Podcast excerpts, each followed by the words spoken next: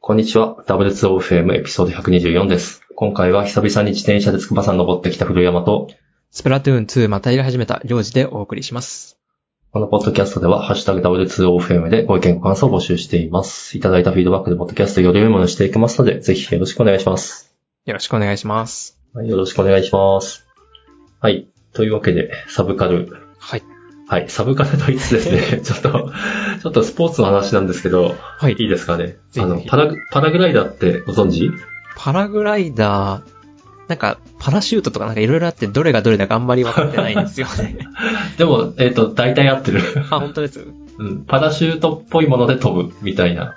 なるほど、なるほど。あ、あうの、ん左右にこう、なんていうのか、揺れれるやつですか左右に揺れれる。あ、なるほど。なんとなくわかりました。そうなんですよ。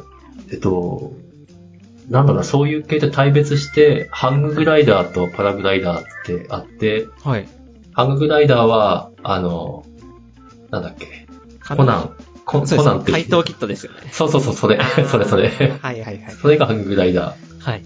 パラグライダーが、まあ、パラシュート的なやつで左右に曲がれるうんうんうんやつ。で、ですね、ちょっとあの、私個人だと絶対やる気はなかったんですけうん。ど、はい。あの、ちょっとパパ友に誘われてほうほ行ってきましたっていう話う。。おー。なかなすごかないですよね。そう、すごくないですか私もうパラグライダー、アフターパラグライダーの人生を今送ってるみたい そんな衝撃だったんですな。あ のそう、空飛んだことある、ないで言うとある人生になってますみたいな。いおーや、そ、あの、私基本的に、なんだろうな、怖いことはやりたくない。うんうん人間で、ちょっとパラグライダーって怖かったんですよ。うんはい。その、死んじゃう的な。そうですよね、なんか、ん。 僕の勝手なイメージですけど、すごい事故多そうみたいな。そうね、そうね。だから調べると、バイク乗って事故るのよりは低い。ああ、そうなんですう。ん。事故ないとは言わないけれどう、んうんうんだから一方でちゃんとそういうホビーとして成立しているものと、別にそんな突出して死亡率が高いとかではない。なるほど、なるほど。うん。そうなんですよ。どれぐらいの高さ飛ぶんですああ、高さはわからないが、はい。まあ、私は筑波山から飛んできたんですけど、はい。どんくらいなんだろうな。なんか、超嘘言ってそうだけど、500か、え ?500 メートルもっとかな。え ーそんな高いの飛ぶんですかで、しあの、一応流れを言うと、地上で、あ、2日間のコースで、初日が地上で、ちょ若干のパラグライダーの扱い方を学んで、なんかすごい、なんだろうな、緩緩斜面で自分でパラグライダー背負ってダダダって走って、ちょっとふわっと浮くみたいな。はいはいはい。そういうのをやってからのタンデムでの、まあその山から飛ぶ。まあタンデムなんで、 だから、すごい上手い、上手いインストラクターのお兄さんがついてての飛ぶなんで、あーあんま。り、後ろにいらっしゃるってやつですか、ねそうそうそうそうそうあーはいさすがに、 さすがに一人では飛べない。そうですよね。でもね、基本的になんかこう、もう道がないところにダダダって走っていかなくちゃいけないんで、その覚悟はね、なかなか、えー、え、これ開かなかったらどうなるんだろうみたいな。えー、怖っ まあそんなことはないんですが。 で、それって、あの、なんていうのか、斜面をこう走ってって飛ぶ感じなんですかえっとね、そう、走ってって言っても10歩くらいかな。あ、そうなんですね。うん。なんか僕の今頭の中で一個、これはないだろうなってちょっと思ってたんですけど、崖に向かって走って飛ぶみたいな感じのイメージは。あ、でもそれ、そうだよ。え、そうなんですうか、ん。だから、なんだろうな、はし走り、はその10歩超えて走って飛ばなかったらアウト。ええー、みたいな怖 っまあ、だからそん、そんなね、あの、見てるとやっぱ飛べない人もいるんだけど、それはもう2、3歩でもう、あ、これダメだっつって、やり直す。あ、そうなんです ね。うん。へーだから、が崖ですよ。 崖に向かって走る。えー、なかなかない体験ですねな。かなかないでしょ。 自殺志願者じゃないと。いやいやいや、そんなことない よ。しかも割とお安くてですね、はい。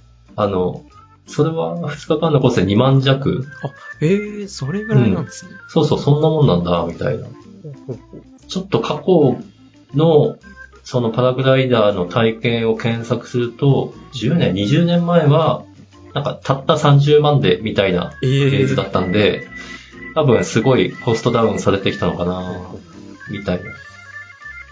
で、2万、2万だったらありじゃない いや、確かに、いや、でも、だからってその怖さ体験したくないなっていう気持ちも、飛んだという、飛んだという。俺は飛んでるんだ と。そうそうそう。その、ね、経験を解除できますよ。実績解除。そう。空飛んだ人間と。そう。いやー、空飛ぶのがまた、結構、なんだろうな。まあもちろん気持ちいい、気持ちいいんですよ。気持ちよくて、しかも思ったよりすごい飛んでる感がある。へまあ当たり前だけど、飛行機って飛ぶのとは全然違う。ーうんうんうんうんスピード的にはそんなに速くはないんですかこう、推進力というか。えっとね、時速30キロくらいあらしい。ぼちぼち速いですね。でもまあ、そっか、あの、高さがあるんであんま感じないって感じですかね、それは。そうそうそうそうそう。ああ、なるほど。なんかね、体験的にはね、超航空でブランコしてるみたいな感じ。い足すくみそうです。や、もうかなりしっかりしたブランコよ。えー、でも、そうね、あの、なかなかないっすね。うん。あの、私、高所恐怖症です。 えー、よくやりま したね。そうね。あの、スカイツリー登ったことあるありますあります。あの、ガラスのやつですか、そうそう、あれ、あれとかダメなタイプ。 えー、あれ、あれダメでよくできましたね。そうね、自分でもそう思う。でも、あれがダメな人間でも、まあ、できましたっていう。 なるほど、なるほど。うん。ああ、ですも、うんうん。いいですね。いいよ。あの、実は、東京オリンピック開催し、あえっと、開会式か、の日に行ってきまして。おー、つい先に さ。うん。なので、もうその日は、俺は別の意味で忘れられない日になったって いう。オリンピック関係なく。関係なく、関係なくですよ。でも、あれはね、2万円でできる体験としてはだいぶ、なんていうか、すごい体験だったかな、と思います。ああいうの書かされるんですかあの、事故があっても自己責任ですみたいなやつ。あー、あったか なあ、あったかなっていうレベル。確かに何か誓約書は書いた覚えがあるけれど、あ、でも事故じゃないな。えー、えっと安全なんなんだろうな、あの、言うこと聞かなかったら、聞かない人だと、あの、あーインストラクター辞めるし、あなたも飛ばせませんよみたいなうんのにサインした覚えはある。なるほど。だ多分ね、その我々が持ってるイメージよりずっと安全。うん。あんまりそういう事故が起きる前提でいろんなことが組み立てられてない。うん。うん。まあ、ほとんど起きないっていう感じなんでしょうね。そうそうそうそう。はい。いや、面白いですね。ちょっと、き ょ興味湧きました。最近なんか、遊ぶ場所なかったんで、ちょっと、息抜きで行くってのはありかな。これはね、ありだと思いますよ。ちょっと友達誘って行ってくれとか。ちなみにですね、その、あの、最初日の、その、飛び方練習する。はい。まあそれも、だから、まあふわ、ふわっとって言っても自分の身長くらいは飛べるんで、結構飛んだ感あるんですけど、それ、えっと、多分、小学校入る前の子供もやってました。ああー、はいはい。なんか、あれは見たことあるんですよね。あの、鳥取砂丘でパラグライダーみたいなのがあって、ほそれは本当にその、と砂丘の、多分今古山さんがおっしゃってるような、こう、高低差使って飛んで、うんふわーって言って、数秒間飛ぶみたいな。う。うん。なんかああいうイメージだったんですけど、ガガチなんで すね。そうね。ガチってきましたよ。なんか、実は筑波山って、関東ではかなりいいパラグライダーのスポットらしくて、へ ーなんか東京の西側からとかもわざわざ筑波山まで来てるみたいな。おー、結構有名どこなんですね。うん。あの、パラグ、あの、すごい 生病法な、よよくわかってない感じで言いますけど、はい。あの、風向きがすごい大事らしいんですよ。で、なんだろうな、向かい風じゃないと、テイクオフできない。ああ、ああ、なるほど、なるほど。あの、うんパラシュートの、パパラの部分わかんないですけど、あの、うん布の部分が立ち上がらないってことですかね。。そうそうそうそうそうそうなるほど。う。、で、筑波山は、あの、東西南北、全方向にちゃんと、なんだ、そういう飛び出せる場所がある。へえ、だから、すごい良い。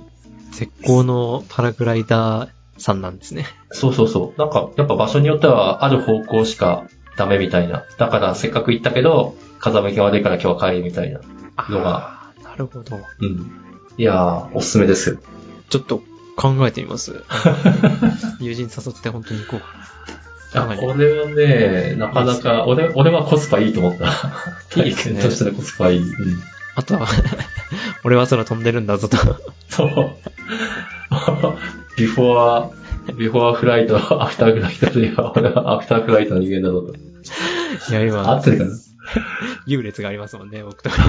そうだよ。今ちょっとマウントと、マウント取りに行きますよ。 いやー、はい。という、もういい経験でした。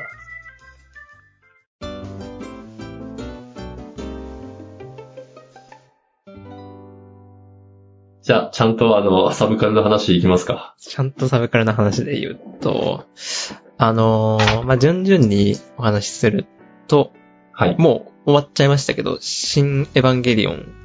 うんまあ、前もお話はしたんですが、えっと、3回目を見に行って、そのタイミングで 3回、3回。 3回行きました。いや、本当は4回行きたかったんですけど、おー4回行って最後にあの、カオルくんとマリさんが入ってるポスターみたいなのが欲しかったんですが、あーそこはちょっといろいろ都合が悪くていかなかったん でいすや、けど、十分です よ、すごい。ただあの、32ページの新エヴァの薄い本と言われているやつはちょっと見たいなと思ったんで、行ってですね。いや、これはですね、あの、びっくりしました。無料でこんなもんもらっていいんかというぐらいのクオリティで、マジか。これちょっとあの、古山さんと会社で会う日があったら持ってきますよ、本 当に。見た い。ぜひ行って。ぜひ読んでほしいです。あの、おー最初の方が漫画がついてるんですよね。ほうほそれが、あの、詳しい内容はもちろん話さないですけどう。、はい。ざっくり言うと、えっと、エヴァ9、劇場、新劇場版9のうん前日談みたいな話なんですよね。あれの前日談。はい。ほもうあそこ、あの、ハと9でめちゃくちゃ話飛んでますけど、9の本当に、最初のシーンで9って、えっと、シンジ君救出みたいなシーンがあるじゃないですか。宇宙に漂ってるシンジ君かわかんないですけど、う。うん。。あれの、本当に前日なんですね。あの作戦実行前日みたいな話なんですよえー、見たい。 そこが、あの、ちょっと、あ、そんな気持ちだったんだとか、ちょっとね、エモくなるシーンがあるんですよね。えー、それは見たいでしょう。 ちょっと今度は会社で会う日があれば、はい。持ってきます、ぜひ。やべえ、あと楽しみだな。端末の方についてる、あれは多分本当にアニメーターの方が描いてるイラストが10ページぐらいかな、載ってるんですけど、それもかなり良くって、お ー。いやー、行ってよかったと。 思いましたね。1500円で。エヴァもう一回見られて、なおかつこんなのもらえるの。僕はあの、8月13から、Amazon プライムで、新エヴァ日本でも出るらしいですけど、もう一回見ようなあそうなんっだて思ってますね。おーあ、もう出るんだ。早いですよね。びっくりしました、うん僕も。なんか最初あの、庵野監督の配慮というか、あれで、あの、いろんなとこで、全世界で公開できてないとこがあって、それのために、うんあの、プライムビデオで、日本以外限定で、配信始めてたんですよ。あ、そうなんだ。はい。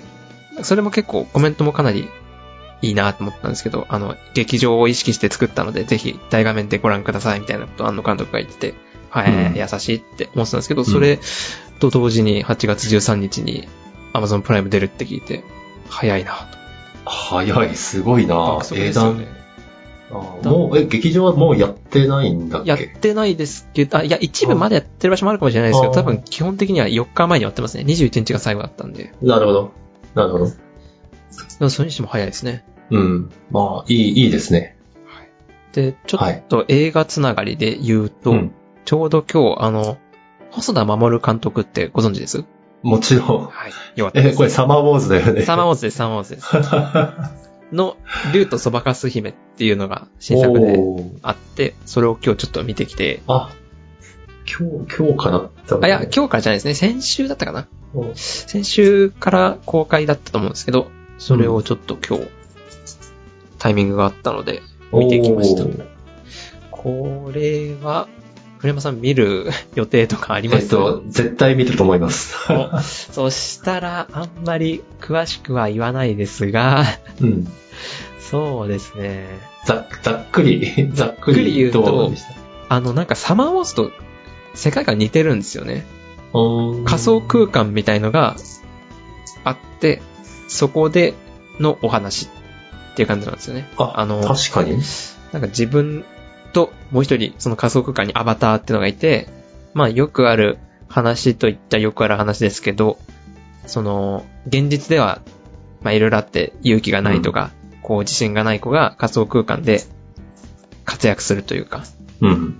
そこに、なんかいろんな要素が入ってる感もするんですけど、かなりサマーウォーズに近い感覚はしました。ああ、サマーウォーズ好きなんで。そしたらかなり楽しめると思いますあよ。あ、なるほど。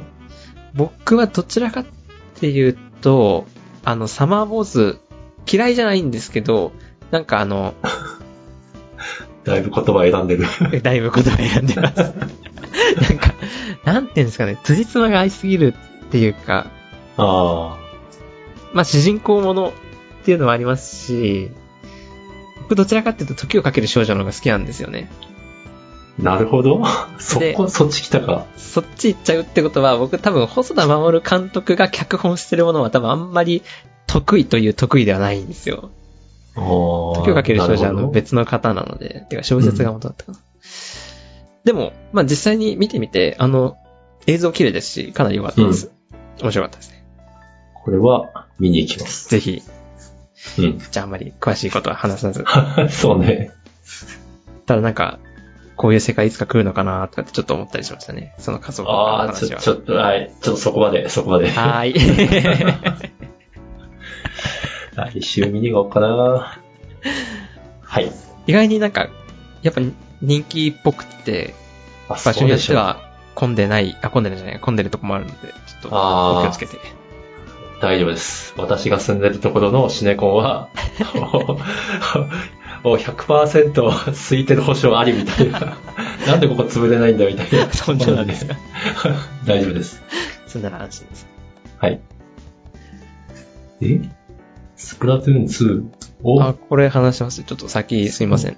あ、いい。バックバック話しちゃってる感ありますけど、なんか最近あの、スプラ3も出るっていうことで、スプラトゥーン2を、あの、久々にやり始めて、で、そのタイミングで、あの、新しくスイッチ買った友達がいたんで、ご利用しでおすすめて、リーグマッチを最近やってるんですけど、やっぱ面白いなって思いましたね。スプラトゥーン2っていうか、スプラトゥーンというゲームが。そうか。なんか、なんていうんですかね。僕、前にオーバーウォッチってご存知ですいや、あ、でも名前を、名前を聞いたことがあるレベル。あー結構有名なゲームだと思うんですけど、あの、 FPS？そうですね、FPS のゲームで、海外、うん海外、韓国が元かなうんのゲームなんですけど、それをその同じ友人とやってたんですけど、あの、夜やるとアドレナリンが出すぎて寝らんなくなっちゃうっていう、ちょっと障害があって、なるほど。ちょっと避けてきてたんですけど、その点スプラトゥーン2はなんかそこまでグワーッといく感じもないですけど、結構、ある程度の白熱もあり、あと、キャラデザインがすごくいいなと思ったんですよね、スプラトゥーン2って。キャラデザというか、武器のデザインとか、うん。元ネタがあったりとか。で、そうね。今それでリーグマッチで友人とランキング100位以内に入ってスクショ取ろうねみたいなくだらない目標を立てつつやってますね。なるほど。で、そうそこって、あ、すいません、なんかちょっといいよいいよ立て続けに話したんですけど、ちょっと思ったのは、年齢ってやっぱ関係するのかなって最近思ってるんですよ。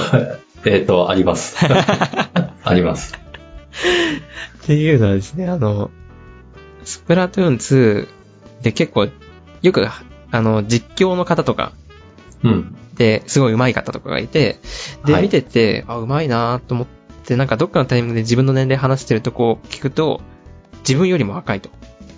あ、 もうさらに。すごいですよ。で、なおかつ、今、あの、栗山さんってスプラトゥーン2やってましたえっ、と、ちょっとだけちょっとだけ子供から借りてなるやほどってました。はい。じゃあガチマッチっていうのがわあかるのわかるわかる思ったりします。はい。で、あれで、あの、ランキング1位をもう総なめしてるみたいな人がいるんですよ。 うん。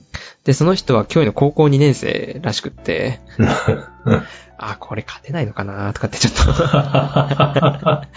と、 まだ若いんですけど、いやー、ちゅどうなんだろうね。反射神経とか、村山さんは、なんかごめんなさい、失礼かもしれないいですや、確かに、有酸素運動系なら、 両軸にも負 けない自信はありますが、けど、ドラマ 反射、反射神経となると、確かにね。あの、スプラトゥーンではないんですけど、はいあの、なんだろうな、子供の友達うのん小学生の、まあ当時、1、一まあ3、三年くらいかな、の時、うち来て、うんあの、マリオカートとかやってるの見て、ほうほうほうもう絶対勝てねえって 思った覚えがあるんで、マリオカートですか、なるほど。若ければ若いほどいいのかもしれないですね。なるほど。い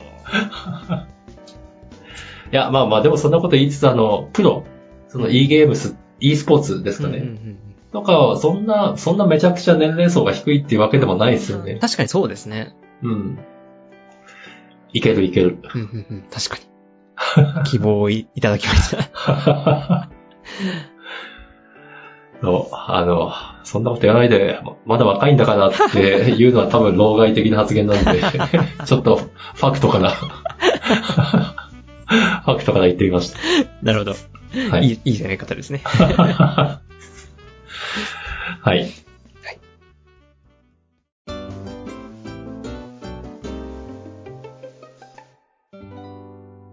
おうこっちももう20分過ぎちゃったな。最後、じゃあ一つだけ、はい。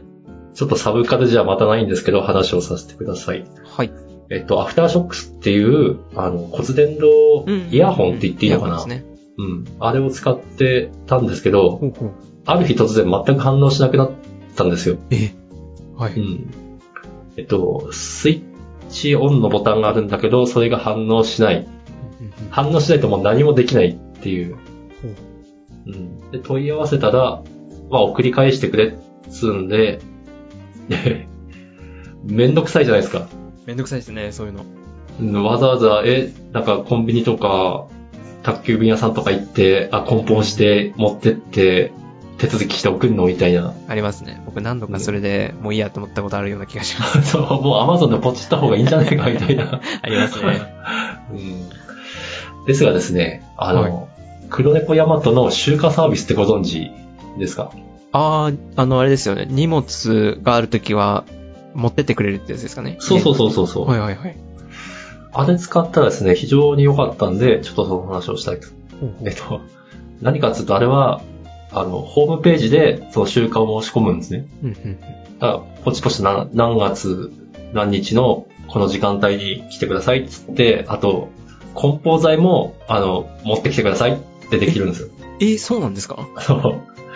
ええー。で、それは、なんか、なんだろう、たまたま担当してくれたお兄さんが親切だったのかもしれないですけど、はいあの、だから私はこの裸の、うん、あ、まずアフターショックさん、あの、パッケージはあるんですけど、はいパッケージは、あの、保証書になってるんで、送らないでくれって書いてあったんですね。 なるほど。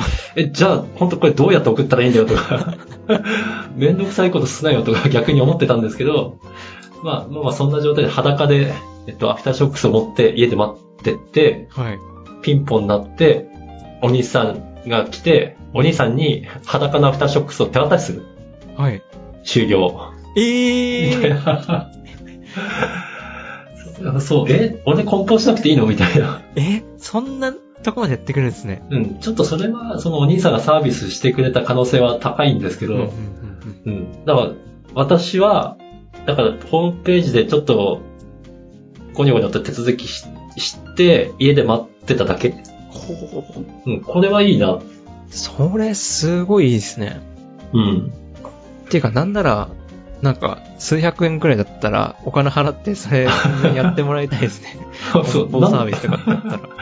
そう、これ、そう、無料なんですよ、このサービス。このサービス体にお金はかかってないっていうのはまたすごい、集荷ってお金かかんないんですかかかんない。あ、そうなんですね。えうー、んすご。すごく、すごいですよね。あ、そんななんですね。うん。いやー、黒猫さん、すごいわーとええー。思いまし。た。すごまあ、あと、アクスターショックス自体は、まあ、一週間くらい経った後、えっと、音沙汰がなかったんで、 どうすかねって、あの、最速のメール送ったら速攻で送り返されてくるっていう。まあ、まあ、それは、うん、いいのか悪いのか、い。そんなもんですかね。うん。治ってました、ちゃんと。うん、治った治った。はいまたまた、あの、なんだろう、快適なアフターショックス生活を送っております。はい。なるほというわけで、まあ、軽いネタなんですが、割と黒猫の集荷サービス良いよといいうやーお話でした。ど。なかなか、こう、ライフハックというか、ライフティップスな感じがして、ちょっと僕も今度から使おうかな。そうね。まあ、正直言って、あの、荷物持ってもら、持ってきてもらうときは置き配なんですよ、最近。だから、お兄さんと顔を合わせることすらない。うん。そういう意味で、 顔を合わせるのは若干、 本当もうどこまで生、なんだろうな、贅沢なんだって話だけど、若干ストレスなんですけど、まあ、それは差し引いては、いい、いい体験だったなと。そうですね。うん。それなんか今パッて思いつきですけど、逆あると面白いですね。おあの、置き配ボックスがあるのと逆に、集荷ボックスみたいなのが いてそう、完璧。それ完璧。これもう100%ですよ。もうそれ、 なんだろう、メルカリとか使いまくっちゃう。 そうですよね。それできちゃったらも う、メルカリやらない意味がなくなっちゃいますね。今まで、なんか、梱包とか、発送するのだるいなって思ってましたけど。いや、いいなビジネスチャンス。ビジネスチャンスですね。 まあね、ちょっと使用頻度考えると、置き配9、周回1。まあ、うんうんうん。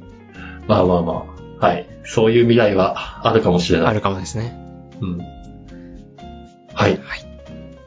だいたいいい時間ですね。はい。じゃあ、今回もお疲れ様でした。お疲れ様です。